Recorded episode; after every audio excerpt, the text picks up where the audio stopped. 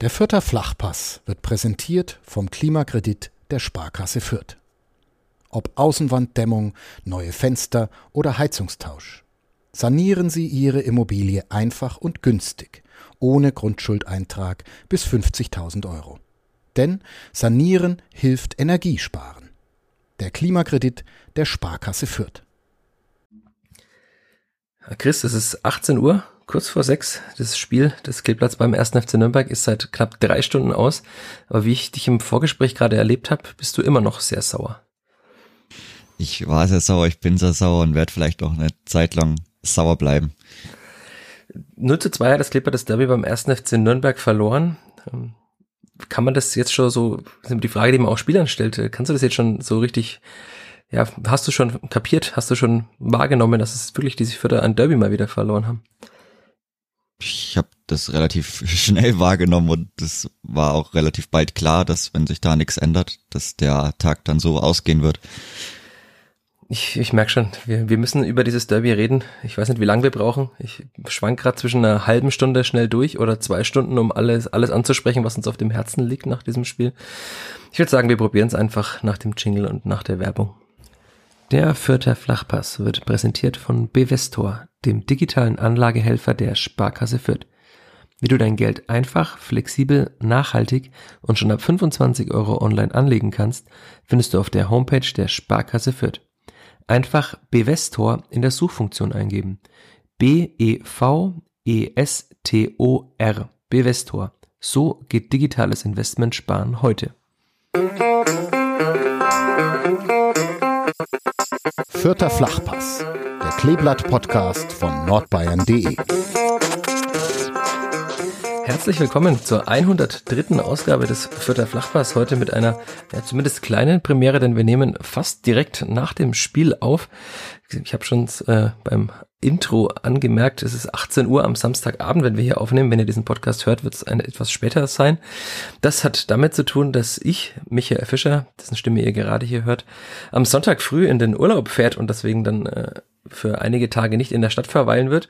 Deshalb habe ich Chris Sehm, der am anderen Ende der Leitung sitzt, gebeten, dass wir direkt nach dem Spiel aufnehmen können. Und Chris, du hattest Zeit. Erstmal vielen Dank dafür. Kein Problem. Servus.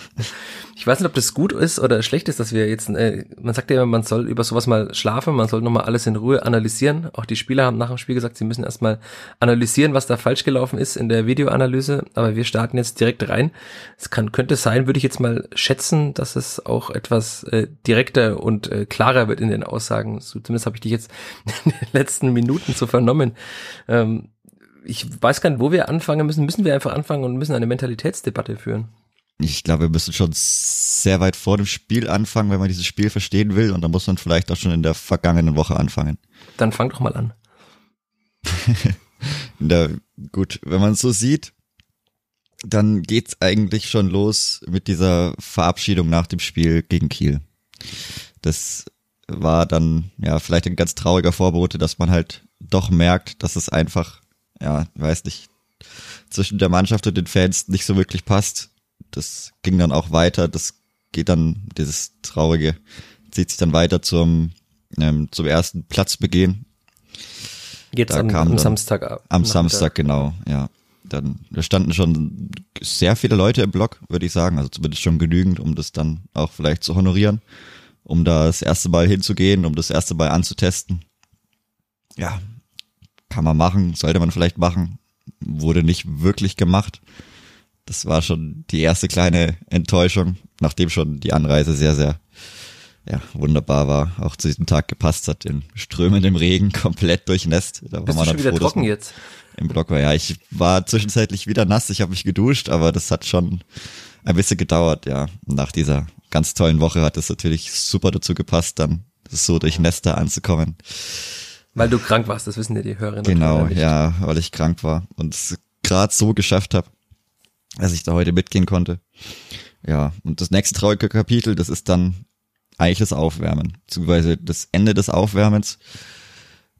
Und also sowas habe ich, ich weiß nicht, keine Ahnung, das, die anderen Derbys sind auch schon ein bisschen her, aber ich habe es jetzt bewusst wahrgenommen und das war maximal traurig.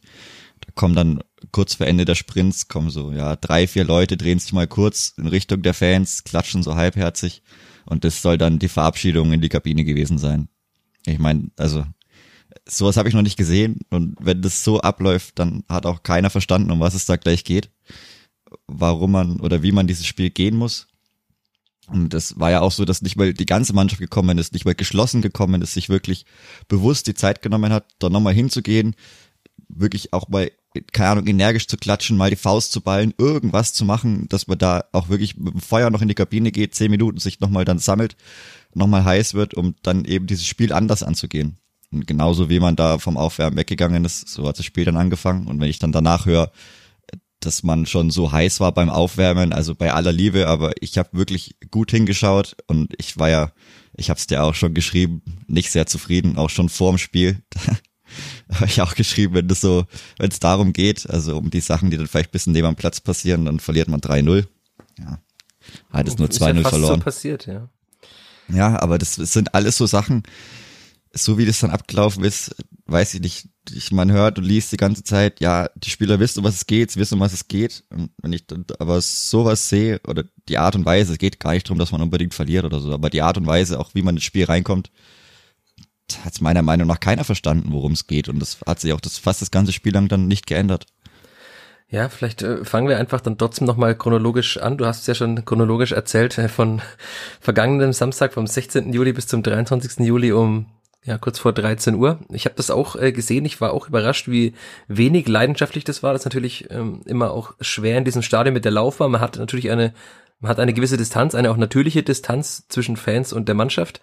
Aber das war schon sehr, sehr halbherzig. Also ich, ich dachte, da kommt noch mal vielleicht irgendwas. Man hat auch auf der anderen Seite gesehen, dass die, die Clubspieler geschlossen noch mal vor ihre Kurve zum Richtung Bande gelaufen sind.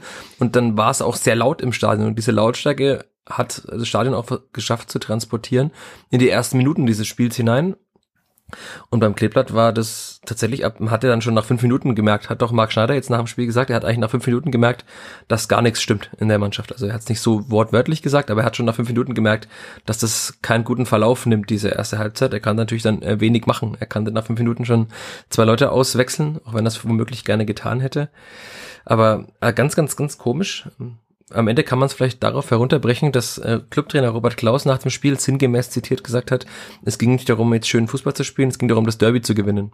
Ja. Und der Club hat ja auch keinen schönen Fußball gespielt. Also tatsächlich war das äh, kein Fußball zum Zungeschnalzen, aber das Kleber hat in der zweiten Hälfte einigermaßen schönen Fußball gespielt, das war aber nutzlos. Also muss man halt dann auch die Frage stellen, ist es wichtiger, schönen Fußball zu spielen oder das Derby zu gewinnen? Ähm, in Fürth also würde man sagen, äh, ich würde gerne das Derby mit schönem Fußball gewinnen, aber das war zumindest jetzt an diesem Samstagnachmittag nicht möglich. Ja, gerade in dem Spiel, also da geht's ja um tausend Dinge. Ein Teil davon wird dann schon irgendwo sein, dass man da die drei Punkte am Ende holt. Natürlich geht's da auch ums zu gewinnen, aber es geht auch um das Wie. Da geht's um ganz viel außenrum. Da geht's um so viel mehr als nur um diese 90 Minuten da auf dem Platz. Und das hat man leider einfach nicht gemerkt und auch wirklich von keinem Spieler wirklich gemerkt, fand ich. Und also da kann man jetzt auch keinen, ich habe mich auch ganz schwer getan, habe versucht, bisschen so, die, die erste Viertelstunde habe ich mal bewusst verfolgt und geschaut, wie das abläuft auf dem Platz, wer da vielleicht vorangeht. Und das war tatsächlich einfach ganz schwierig, weil es gab schon gleich ganz früh im Spiel direkt ein Fehlpass von Luca Itter, damit fing es schon an. Ich mir ja auch notiert. Ähm, in den ersten drei Minuten ist, glaube ich, wirklich das Kleeblatt kein einziges Mal aus der Hälfte rausgekommen. Das war dann schon so eine kleine Symbiose zwischen Fans und Stadion auch, weil der Club doch relativ druckvoll begonnen hat und dann mit jeder Minute mehr hat man auch gemerkt, dass zum Beispiel Julian Green und Timothy Tillman auch keine Lust, also es, es wirkte so, als ob sie irgendwann die Lust verlieren, weil halt ständig jemand auf ihren Füßen stand. Also wir hatten das schon oft besprochen, das wurde auch vor dem Spiel viel thematisiert beim Club, hat mit Lino Tempelmann ein wichtiger Spieler gefehlt, da muss Johannes Geis spielen, das könnte womöglich gefährlich werden, weil er zu langsam ist und das hat aber keinen Unterschied gemacht, weil Geis sehr bissig in den Zweikämpfen war und er musste gar nicht schnell sein, also der Club hat es geschafft, den Vierter Spielaufbau und das Vierter Mittelfeld so zu kontrollieren, dass die Vierter einfach auch gar keine Lust mehr hatten. Also es sah tatsächlich irgendwann einfach lustlos aus. Ähm, und man, das war ja auch bezeichnend, dass die gefährlichsten Situationen eigentlich zwei lange Bälle von Andreas Linde waren auf Dixon Abiyama und Ragnar Ache, die aber damit auch nicht viel anfangen konnten. Also es ist ja auch schwer, da einen herauszuheben, sondern das war einfach kollektiv eine ganz, ganz, ganz schlechte Halbzeit. Ich habe es in der Halbzeit auch geschrieben. Ich kann mich nicht erinnern, dass das Kleeblatt eine so schlechte Halbzeit gespielt hat. Ähm, Danny, Grüße an der Stelle, hat gemeint, in Bochum auswärts, es war tatsächlich auch ähnlich wenig Zugriff und ein ganz seltsamer Auftritt. Also in der Rückrunde der Bundesliga, ich glaube, das war im März. Aber ansonsten, ich kann mich auch in einem Derby nicht erinnern, dass das Kleeblatt jemals so schwach aufgetreten ist in der ersten Hälfte. Also das ist schon ein Auftritt, der einem zu denken geben muss. Ja, auf jeden Fall. Also es gab wirklich eigentlich gar keinen wirklich positiven Punkt. Das war dann auch alles sehr komisch mit diesem Ball, der irgendwie, ich weiß nicht, war es dann an den Innenpfosten geht, über Andreas Linde, der auch gar nichts gemacht hat, der irgendwie rausschauen will und dann merkt, uff, ja, war irgendwie mir, schwierig. Das ist mal, mal der dritte Punkt auf meiner Liste hier. Ich habe auch jetzt äh, kurz vor unserer Aufnahme nochmal auf Sky die Zusammenfassung gesehen. Also es war ganz komisch. Also Jens Kastrop, der junge Spieler im 1. FC Nürnberg, der dann auf der 8 gespielt hat, legt den Ball von der Grundlinie in, in die Mitte rein und Linde denkt offenbar, der Ball geht entweder übers Tor oder er geht locker ins Aus und der Ball war halt, also er hat sich auch nicht viel gedreht, er ist einfach gerade nach unten gefallen und an den Innenpfosten und dann glücklicherweise wieder rausgeprallt. Also das wäre auch ein äh, Hashtag typisch Stillblatt Gegentor gewesen, wenn der Ball einfach reingegangen wäre, aus der, weil der Torwart einfach nichts macht. Hat mich auch etwas an Sascha Brüchel erinnert, der ja oftmals auch diese Moves hatte, dass er einfach nicht zum Ball gegangen ist, weil er dachte, der geht schon vorbei.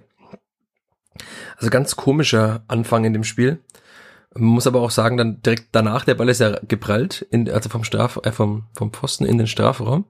Und dann ist tatsächlich auch einfach niemand zum Ball. Das war ganz komisch, wenn man die Szene sich nochmal anschaut. Der Griesberg geht so gar nicht zum Ball im ersten Moment und dann kommt er nochmal da ferner nochmal zum Abschluss. Und dann hält Linde auch gut, aber auch da hat irgendwie der Zugriff gefehlt. Also da kommt halt ein Ball und es ist keiner da, der hinsprintet und ihn wegdrischt einfach aus dem Strafraum, sondern der Ball klatscht in die Mitte und dann ist etwas behäbig und der Clubspieler setzt nach und kann nochmal abschließen. Also das tatsächlich, dann das ging immer weiter. Also ich habe meine Notizen, wenn ich durchgehe, steht hier als nächstes Green Flanke ins Nichts, äh, Flanke ins Aus einmal. Äh, die einzig gefährliche Situation ist tatsächlich, war das so ein Freischuss von Timothy Tillmann, der, ich glaube, der wollte nicht aufs Tor ziehen, zumindest nicht so, also der kam sehr gut eigentlich, den Martin dann über die Latte lenkt, aber ansonsten war da ja nichts und diese, auch, wir hatten es letzte Woche schon, aber diese Freistöße und Ecken tatsächlich, also mir fehlen langsam die Worte. Also es, Marc Schneider hat es ja gesagt und ich hatte auch einen längeren Text dazu geschrieben, dass Eckbälle natürlich werden für gefährlicher gehalten, als sie statistisch sind, aber tatsächlich einfach keinen Eckball zu irgendeiner Gefahr zu nutzen, fand ich schon auch wieder sehr bedenklich in dem Spiel.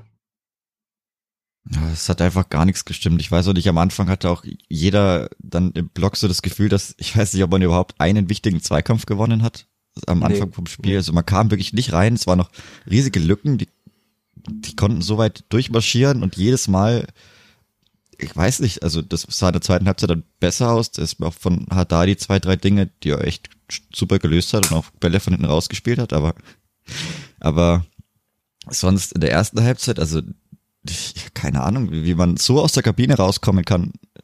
Ich, ich, ich weiß es nicht, also.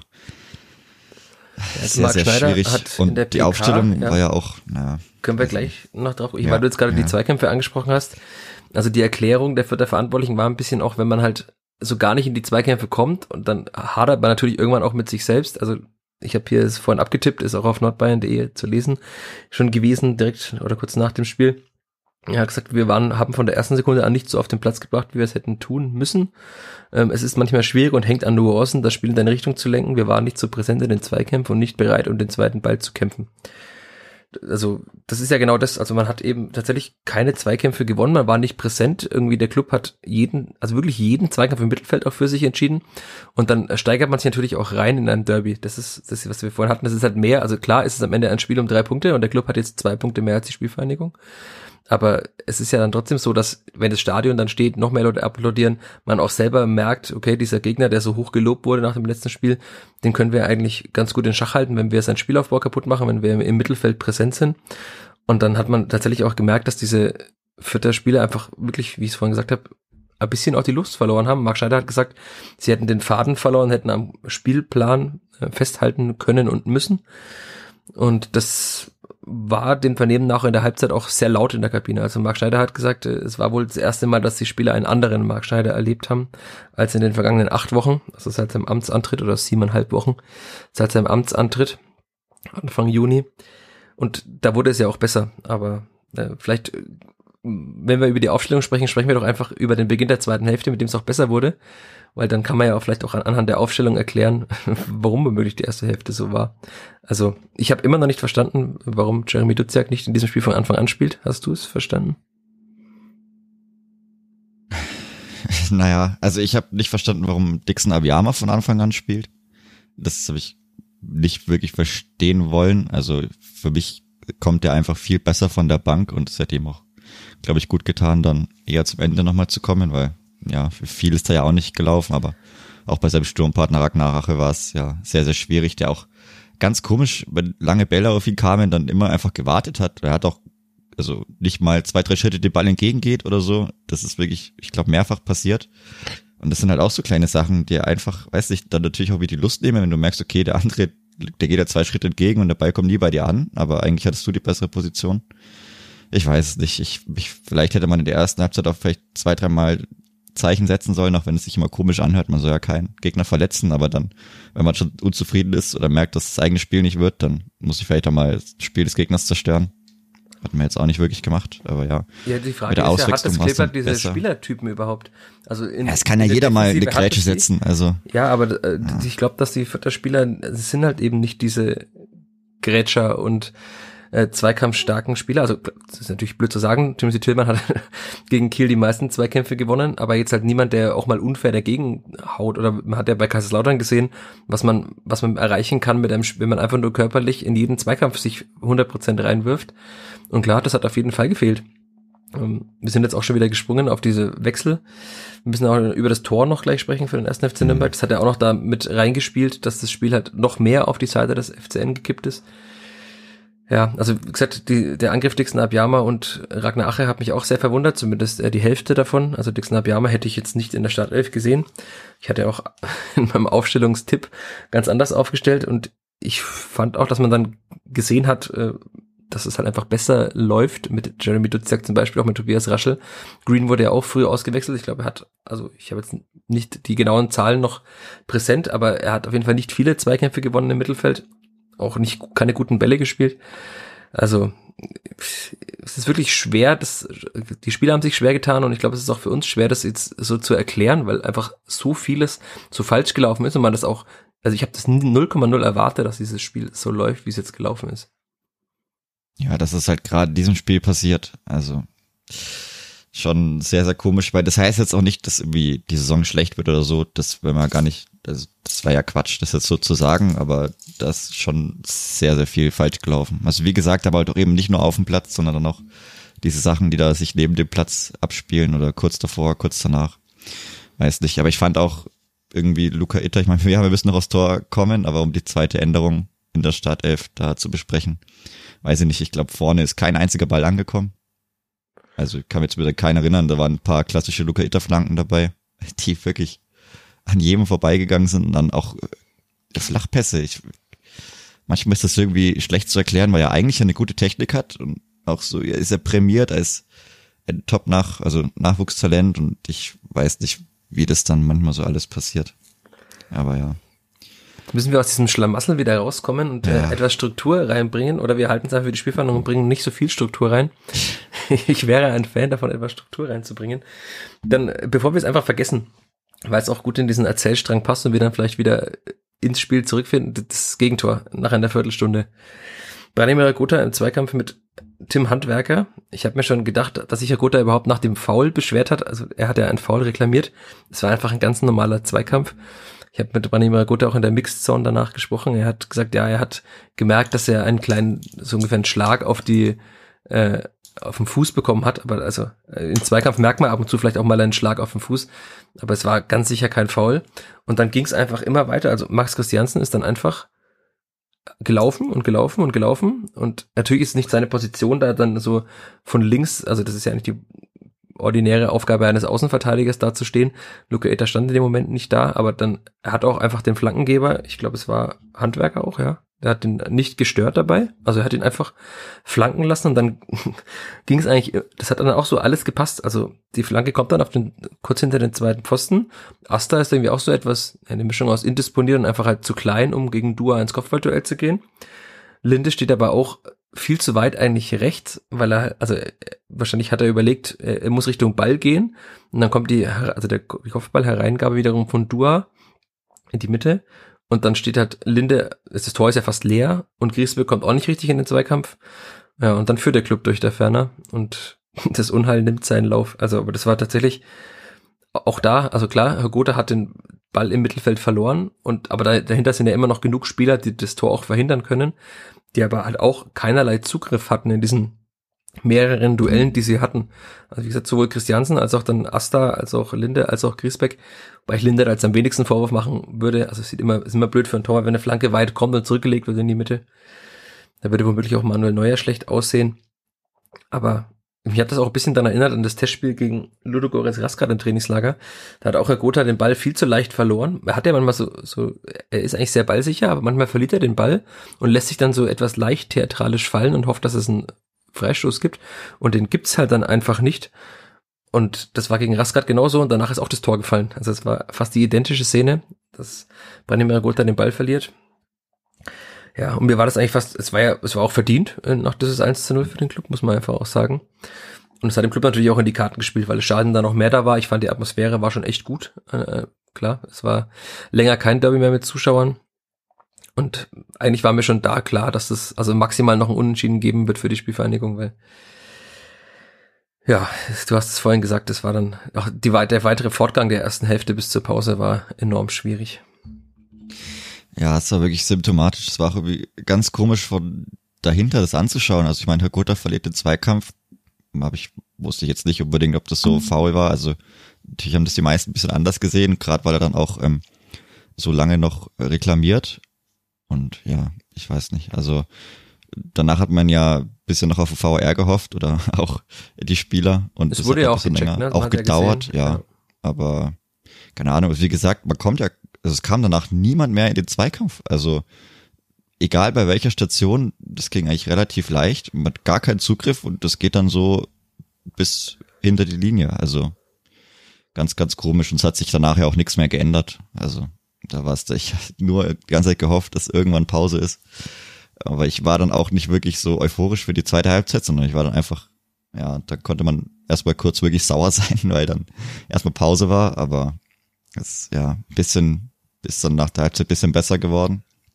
Man hat auch 20 Minuten, in denen man ein Tor machen muss, aber dann halt einfach auch keins macht, weil man auch meistens ja, nicht schießt. Also. Genau, also, man, also es war dann einfach tatsächlich nur in der zweiten Hälfte ein Abschluss von Tobias Raschel, der ja nach einer Stunde kam für Julian Green. Und dann nochmal ein Distanzschuss von Max Christiansen, aber das war halt, also so ein Schuss hat jede Mannschaft mal, das war jetzt nicht besonders herausgespielt, sondern gut, dass mal jemand schießt überhaupt. Aber mehr Abschlüsse waren es auch nicht. Also das ist schon bezeichnend, dass man eigentlich so ab der 46., 47. Minute das Spiel dominiert und aber einfach gar nichts dabei rauskommt. Das fand ich schon hart. Haben es auch mit Luca Itter besprochen, kurz nach dem Spiel, also nicht über seine Hereingaben haben wir jetzt nicht äh, explizit gesprochen, aber so ein bisschen halt schon, dass ja, er hat gesagt, sie waren überlegen, natürlich, sie hatten viel Ballbesitz, es war auch wie gegen Kiel, bisschen, aber Zitat Luca Itter, wir hatten auch viele Chancen abzuschließen, aber wir legen noch mal quer und machen einen Schlenker zu viele, wo wir in guter Position sind. Das ist ja, das trifft sie eigentlich dann ganz gut. Also auch die Mannschaft hat das offenbar erkannt. Und er hat dann eben noch angemerkt, dass man, wenn man mehr Selbstvertrauen hat, dann schießt man auch mal. Das fand ich eine etwas bedenkliche Aussage. Eigentlich sollte die Mannschaft ja Selbstvertrauen haben nach einer guten Vorbereitung. Aber offenbar hat sie das nicht.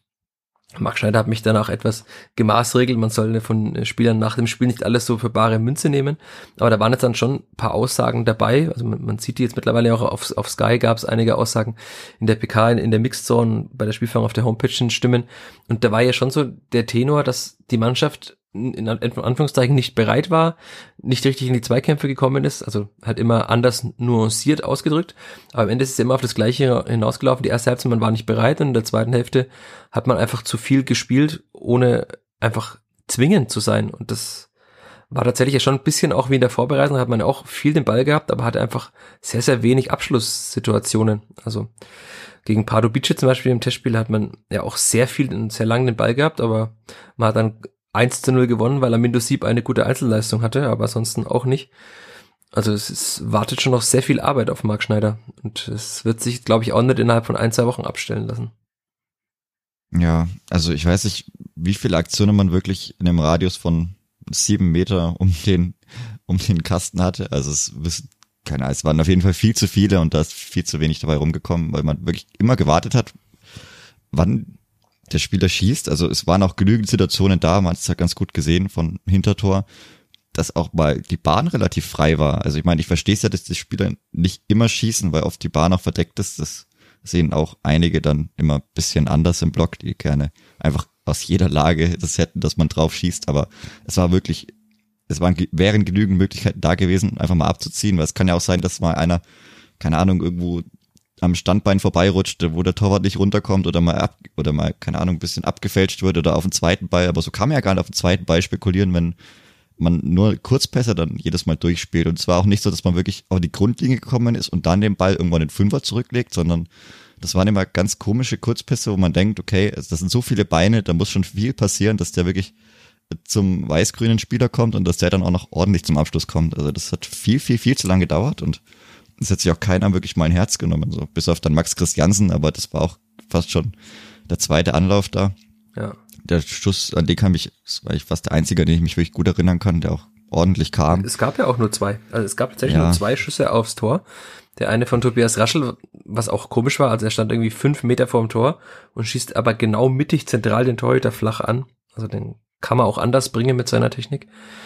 Und dann hat der Schuss von Max Christiansen. Was ich noch ganz präsent jetzt hab vor mir, ist einmal Timothy Tillmann, der so halb rechts im Strafraum komplett frei steht und komplett mhm. freie Schussbahn hat und dann nochmal eine Reingabe spielen will. Also man hat ja letzte Woche auch gesehen, dass er diese Schusstechnik hat.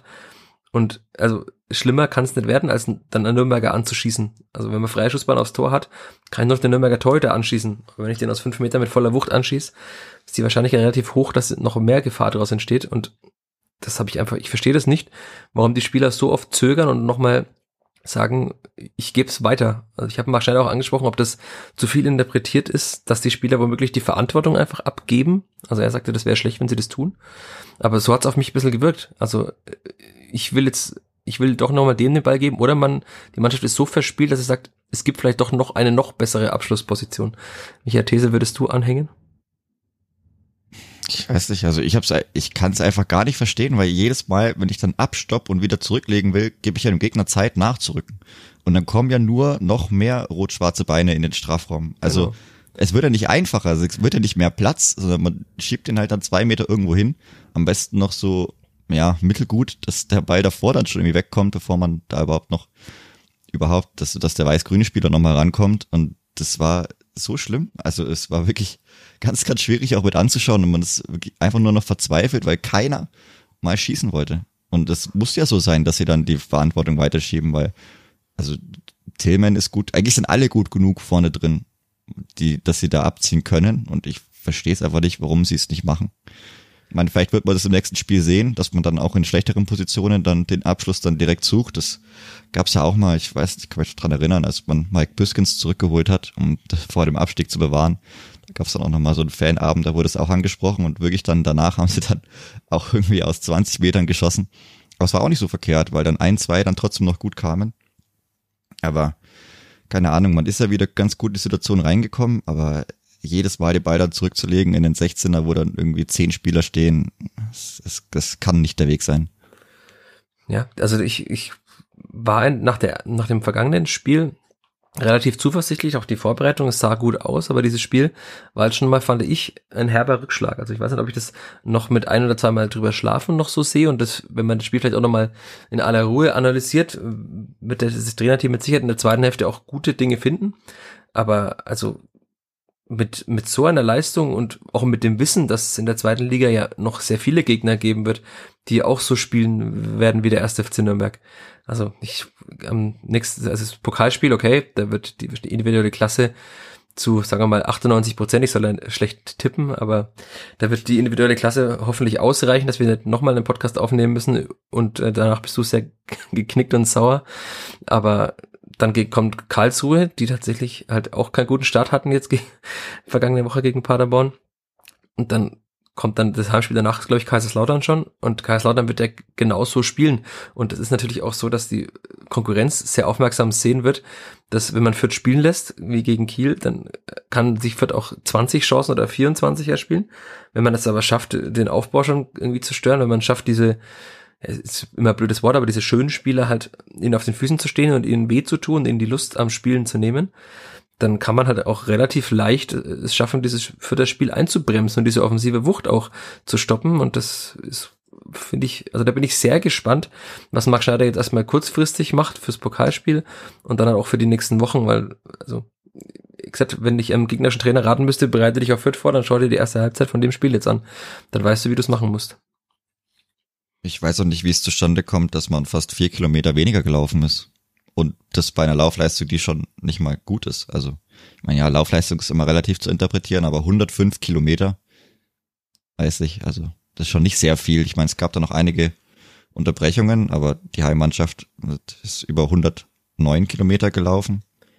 Also ich, das ist schon auch sehr, sehr interessant. Ich habe jetzt äh, zwei Antworten drauf. Die erste ist, ähm, 125 Kilometer, glaube ich, waren es damals gegen Union Berlin bei diesem ersten Bundesliga-Heimsieg, also 20 Kilometer mehr. Klar, muss man immer in Relation setzen, weil bei der Laufleistung ja alles mit reingezählt wird. Also auch wenn das Klippert fünf Tore schießen würde, würde ja auch jeder Sprint zur Eckfahne zum Jubeln mitgezählt. Aber es ist natürlich schon ein Indiz, wenn man so viel weniger läuft als der Gegner. Wenn ich es jetzt erklären müsste mit nur der Stadionssicht, was vielleicht, dass man in der ersten Halbzeit einfach nicht so viel gespielt hat, dadurch nicht so viel laufen musste. Also weil es waren ja sehr viele Situationen mit ungewohnt vielen langen Bällen nach vorne. Damit läuft natürlich das Mittelfeld auch nicht so viel. Also wenn Linde halt den Ball auf, auf Abjama schlägt oder auf Ache, dann laufen die Achter jetzt nicht äh, 100 Meter jedes Mal. Aber das wäre jetzt ein erster äh, gewagter Erklärungsversuch, aber muss man vielleicht auch nochmal, wenn das, wenn das wieder so vorkommt, ich glaub, fand auch, dass die Förder letzte Woche nicht allzu viel gelaufen sind. Und sie sind ja auch damals schon weniger als der Gegner gelaufen. Ähm, es gab mal eine Aussage in der Bundesliga, dass das Ziel sein muss, immer mehr zu laufen als der Gegner, weil das dann zeigt, dass man es mehr gewollt hat. Ist auch immer schwierig. Gesagt, Laufleistung ist schwierig als Indikator ranzuziehen, aber dieser Unterschied, den du jetzt genannt hast, ist schon krass zu sehen. Und es ist vielleicht jetzt nicht die Erklärung, aber einer von mehreren Erklärungsansätzen, warum es womöglich nicht gereicht hat, um zumindest Unentschieden mitzunehmen, was ja locker im Bereich des Möglichen gewesen wäre. Also, gesagt, wenn Raschel das Tor macht und dann halt nicht dieses 0 zu 2 fällt, über das wir ja auch noch sprechen müssen. Ja, der Gegner war ja, also auch keines, war ja auch nicht übermächtig. Also da wurde ja auch, Überhaupt nicht. wurde ja niemand mäßig, also wurde ja niemand an die Wand gespielt oder ich weiß gar nicht, es waren 237 zu 446 Pässe, was schon auch krass ist eigentlich. Also, man das so sieht, heim auswärts. Aber 105 Kilometer Laufleistung, also weiß ich nicht, weil man das mal gesehen hat, das ist schon extrem wenig. Also ich, ich kann mich noch an die Aufstiegssaison erinnern, da waren es immer so 115. Ja, ich also, glaube, es gab letztes Jahr ein Spiel von der Hertha, da waren es unter 100. Das hat für sehr große Aufregung in Berlin gesorgt. Ja, okay, aber das ist auch, das ist ja dann schon Arbeitsverweigerung. Das ist dann so ein 0 zu 6 gegen Paderborn, wenn man dann, das ist dann der letzte Strohhalm, an dem man sich als Mannschaft vielleicht klammert, dass man dann irgendwie schaut, dass es da eine Veränderung gibt. Aber also, das ist schon sehr, sehr wenig. Also, ich meine, natürlich gab es viele Unterbrechungen, aber wenn dann der Gegner auch vier Kilometer mehr läuft, weiß ich nicht. Also ja, das hat einfach nichts gepasst. Es hat einfach an diesem Tag nichts gepasst. Von dann, Anfang bis Ende. Ja, bevor wir zum Ende kommen. äh, 82. Minute. Ich habe die Szene jetzt, ich habe sie im Stadion gesehen und gerade nochmal in der Zusammenfassung mit zwei Wiederholungen. Und ich kann immer nicht verstehen, wie da ein Tor fallen kann. Aber der Sky-Kommentator hat gesagt, es waren sieben Vierter im Strafraum. Also eigentlich war es äh, gut, wie viele Vierter da waren. Aber auch an der Grundlinie war Tillmann, Griesbeck und Asta hatte ich mir noch schnell vorher notiert. Und trotzdem kommt der Ball auf Dumann, der dann auch nochmal zur Grundlinie zieht. Gut, und dann, dass da Witzheimer den Ball unterbringt, das hätten wahrscheinlich die meisten Stürmer geschafft. Klar, er steht gut.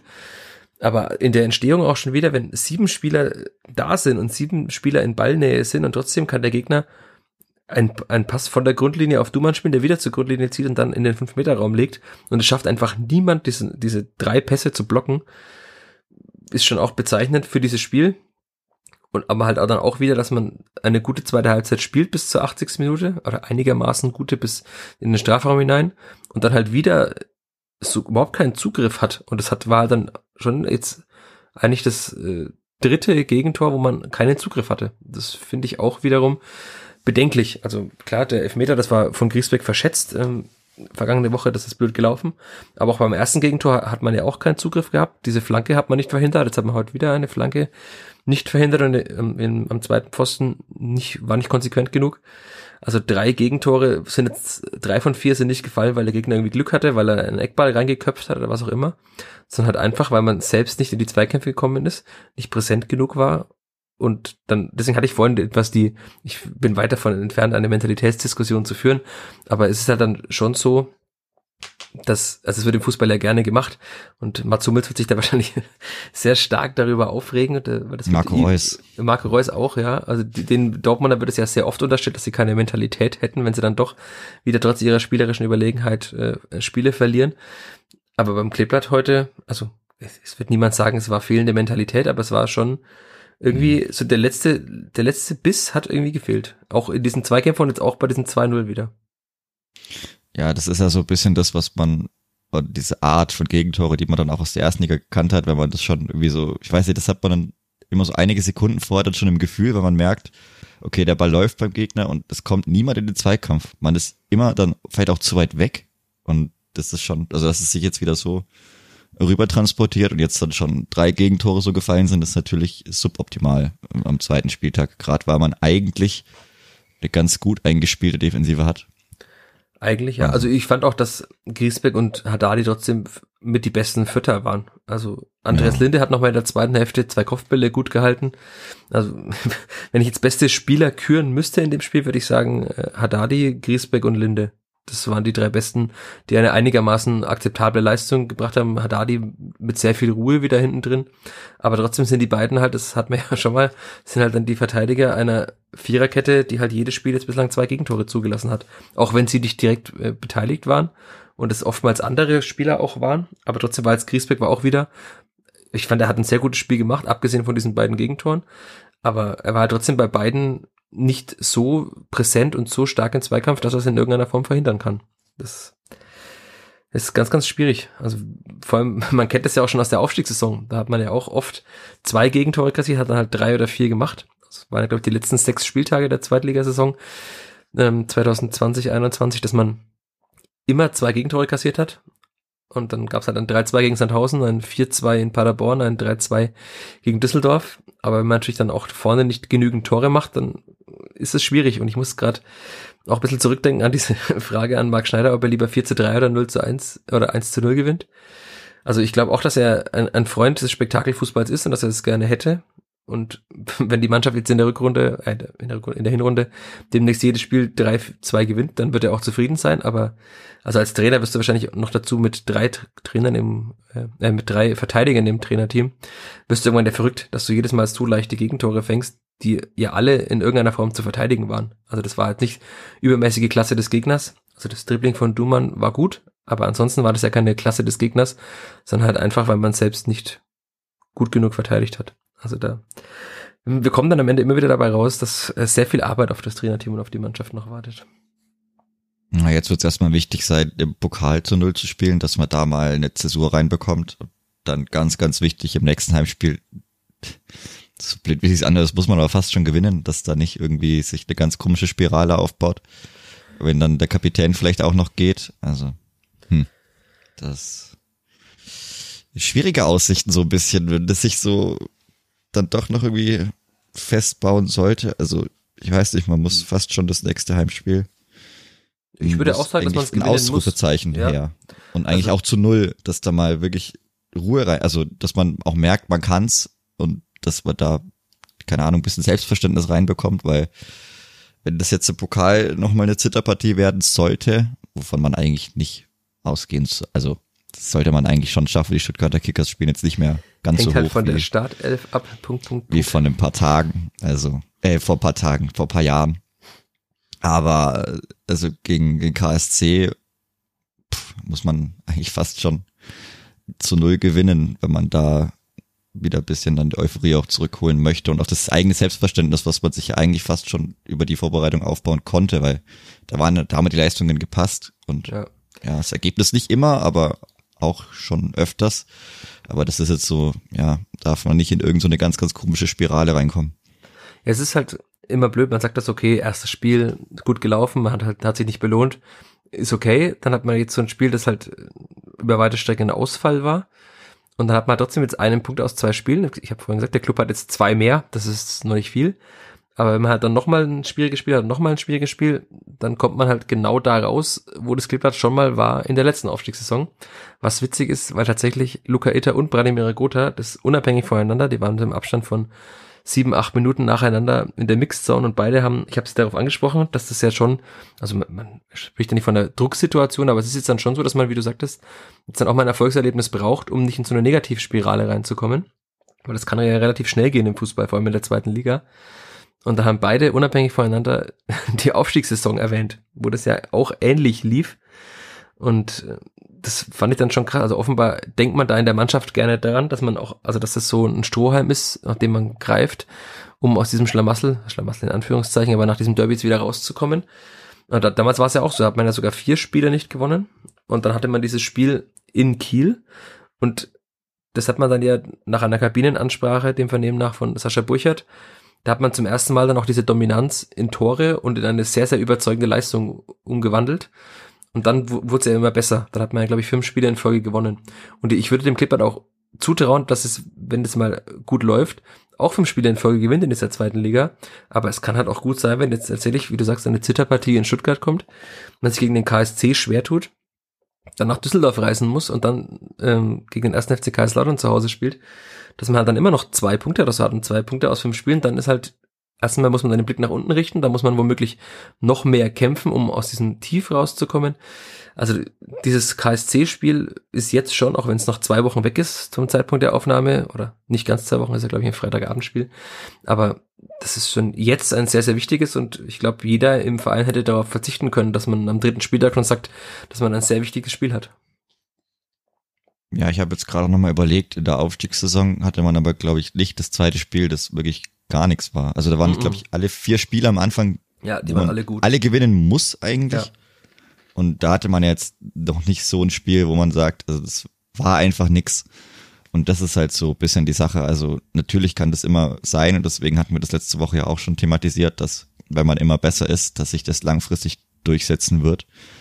Aber die Leistung spricht jetzt nicht dafür. Also da muss schon, da, eigentlich muss da eine direkte Reaktion kommen. Muss vielleicht auch bisschen wieder mehr Emotionalität rein. Ich weiß nicht, wie man das schafft, aber also so ist ganz, ganz komisch auch. Also ich weiß nicht, das war auch, wie gesagt, vorm Spiel, das ist einfach nicht heiß geworden. Auch mhm. die Mannschaft war ja nicht heiß. Also das merkt man ja auch, wenn man auf den Rängen steht und wenn da einfach nichts kommt, auch von der Mannschaft, da kommt keiner mal her, da kommen nicht alle geschlossen, wie gesagt, keiner bald mal die Faust oder pusht sich und pusht damit die Leute und pusht damit sich selber noch mehr. Das war einfach nichts, absolut nichts. Und das ist das, was mir auch ein bisschen Angst macht, was ich so auch eigentlich noch nicht erlebt habe, glaube ich. Also zumindest in dem Derby habe ich sowas noch gar nicht erlebt. Und an wem machen wir das jetzt fest? An einem Mangel an Führungsspielern? Also Marc Schneider sagt ja, er hat so viele Spieler, die Verantwortung übernehmen. Oder fehlt dieser ganz klare Führungsspieler, der halt dann sagt, okay, Jungs, wir gehen jetzt dahin. Also Gotha ist jetzt ja auch keiner, der vor der Nordtribüne oder vor der Fankurve steht und die Fäuste bald und total ausgelassen jubelt. Äh, noch dazu dicht nach den Aussagen der vergangenen Wochen und Monate. Ähm, fehlt da vielleicht einfach auch so ein Mensch, der das macht? Also ich, ich die Frage habe ich mir auch gestellt, gerade auf der Rückfahrt, die ja dann noch ein bisschen gedauert hat. Ich, ich weiß es nicht so richtig. Das fehlt meiner Meinung nach allgemein an Bindung zwischen Mannschaft und Fans. Wie gesagt, mhm. Das hat man in Augsburg gemerkt. Die Verabschiedung war schwach. Das hat man in Bern war auch gut. Das verstehen die vielleicht nicht so richtig, aber das war jetzt auch nicht das, was man sich vielleicht erhoffen kann. Das war dann nach Kiel auch schwach und ich weiß nicht, ob man das an einem festmachen kann. Aber es fehlen halt so wirklich die Leute, die dann das auch wollen also ich, ich weiß es nicht. Es ist halt ganz schwierig, weil man es mit dieser Mannschaft noch nicht anders erlebt hat und man auch nicht weiß, ob das was mit ihr anders erleben kann, dass es da diese Spieler gibt, die dann so eine Bindung haben oder auch sich selber pushen, die Fans pushen. Da kam halt einfach gar nichts und auch Ricotta, der dreht sich halt dann kurz hin, klatscht dreimal, redet mit dem Mitspieler und ist aber leider immer der Erste, der sich wieder umdreht. Und das ist halt schwierig als Kapitän. Ich weiß nicht, das, äh, da werde ich nicht so richtig damit warm. Also bin da auch immer hin und her gerissen bei ihm. Aber irgendwie, es ist ganz, ganz komisch auch so anzunehmen und deswegen war auch nach dem Spiel so eine ganz große Leere einfach da, weil das Spiel war schlecht und danach weiß man auch nicht so, wie soll man da jetzt reagieren, weil, also, ganz, ganz komisch. Das ist auch schwierig zu erklären. Apropos reagieren. Ähm, ich war ja auf der Haupttribüne und als die Mannschaft sich aufgemacht hat Richtung ähm, Fankurve, ich habe, glaube ich, auch, also wenn ich es richtig gesehen habe, hat Marc Schneider die Mannschaft dazu gebracht, nach hinten zu gehen. Also weil es saßen Spieler schon niedergeschlagen wie auf der Bank. Also es war offenbar schon der Trainer auch mit, der war ja auch mit dabei, oder? Er stand, glaube ich, mit bei euch. Ja, er stand mit dabei. Ja. ja. Und da hat man auf, also die Mannschaft so um 16 Richtung 5er gelaufen ist, hat man laute Piffe gehört. Äh, kamen die von der, sagen wir mal, Süd, was ist dann, Südwestkurve ähm, der Clubfans oder kamen die auch aus dem Gästeblock? Also laute also viele Pfiffe kamen nicht aus dem Gästeblock, vielleicht ein paar vereinzelte, aber ich meine, die Reaktion war ja dann trotzdem, also ich glaube, die meisten haben geklatscht oder ich weiß nicht, wie viele es sind, aber viele waren ich ruhig. Dann eben auch, deswegen war es sehr komisch, weil es war erst sehr lautes Pfeifen und dann als die Mannschaft näher kam, kam, ich glaube, das kam Applaus. vom Heimbereich. Ja, ja okay. also ja gut, der Applaus kam jetzt nicht von mir, aber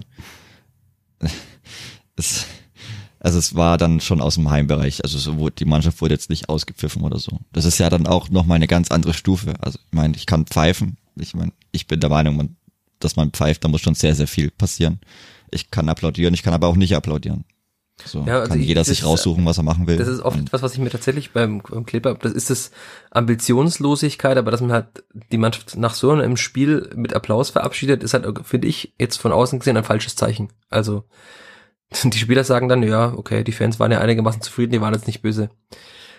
Das ist, da weiß ich nicht, also ich finde, da gehört noch, das ist halt schwierig, so man kann ja keinem verbieten zu applaudieren. Aber es ist auch die Frage, ob das dann Feingefühl, ich weiß nicht, wie ich es umschreiben soll, aber für mich hat auch die kämpferisch oder dieses, das Derby annehmen hat halt gefehlt, um dann zu sagen, so, ich kann sportlich verlieren. Kann immer passieren. Also es ist ja nirgendwo ein Stein gemeißelt, dass man da jedes Duell gewinnt. Aber es kommt immer aufs Wie drauf an. Und Wie war meiner Meinung nach nicht so, dass ich da applaudieren muss. Ich muss auch nicht pfeifen, aber ich muss nicht applaudieren. Deswegen habe ich mich dazu entschieden, nicht zu applaudieren. Ja, also es war, man hat, es war jetzt auch kein Applaus von 3500 Füttern, das hat man schon gemerkt. Also, ich glaub, ja, da waren mehrere Menschen zerrissen, über, also, so innerlich bisschen, ja. was sie jetzt machen sollen. Ja. Und dann waren es halt wieder die Abstiegsvibes ein bisschen, dass dann äh, unser Kleber wird niemals untergehen angestimmt wurde. Also es hat mich sehr an die, an sehr viele Spiele aus der vergangenen Saison erinnert, auch wenn es natürlich ein schönes Zeichen ist und diese Aussage ja auch etwas Wahres hat. Also Skipper wird nicht untergehen wegen einer Derby-Niederlage in Nürnberg.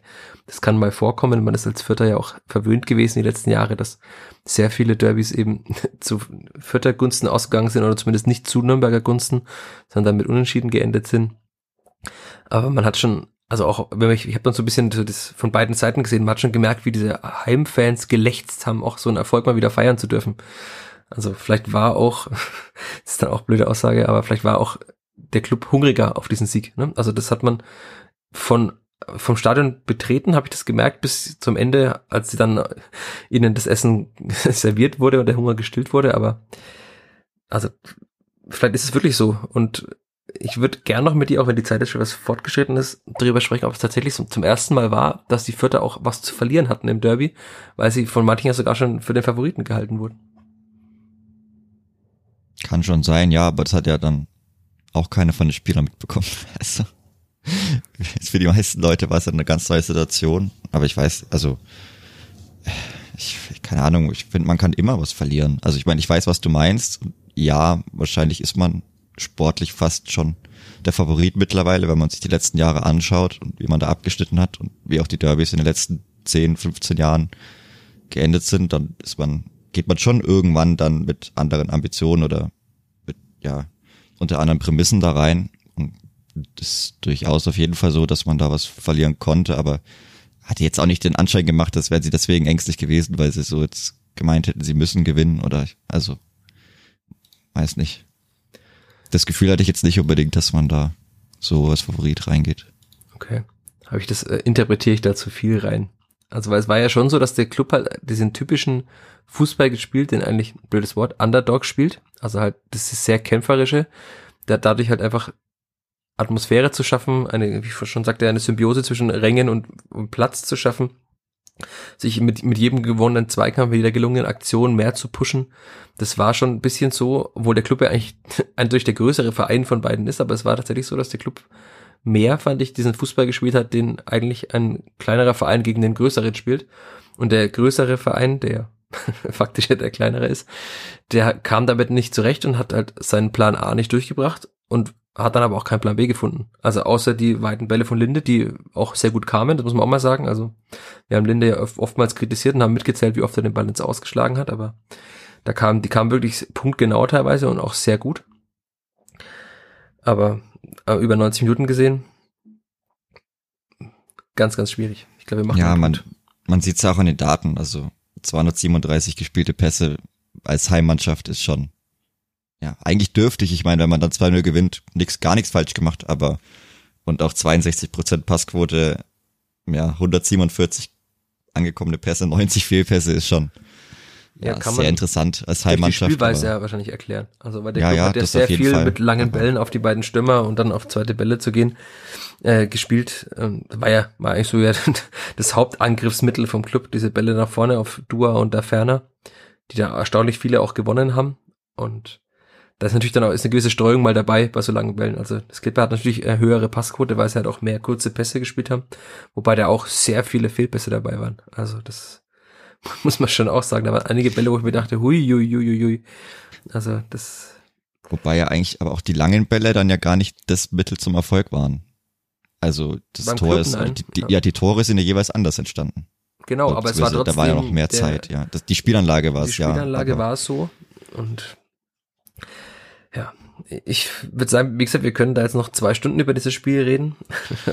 Es wird, glaube ich, nicht Hat's besser. nicht verdient. Und ich, ich glaube, wir müssen jetzt wirklich dann einfach mal beobachten, wie die Mannschaft auch reagiert, sowohl beim Pokalspiel als auch dann gegen den KSC.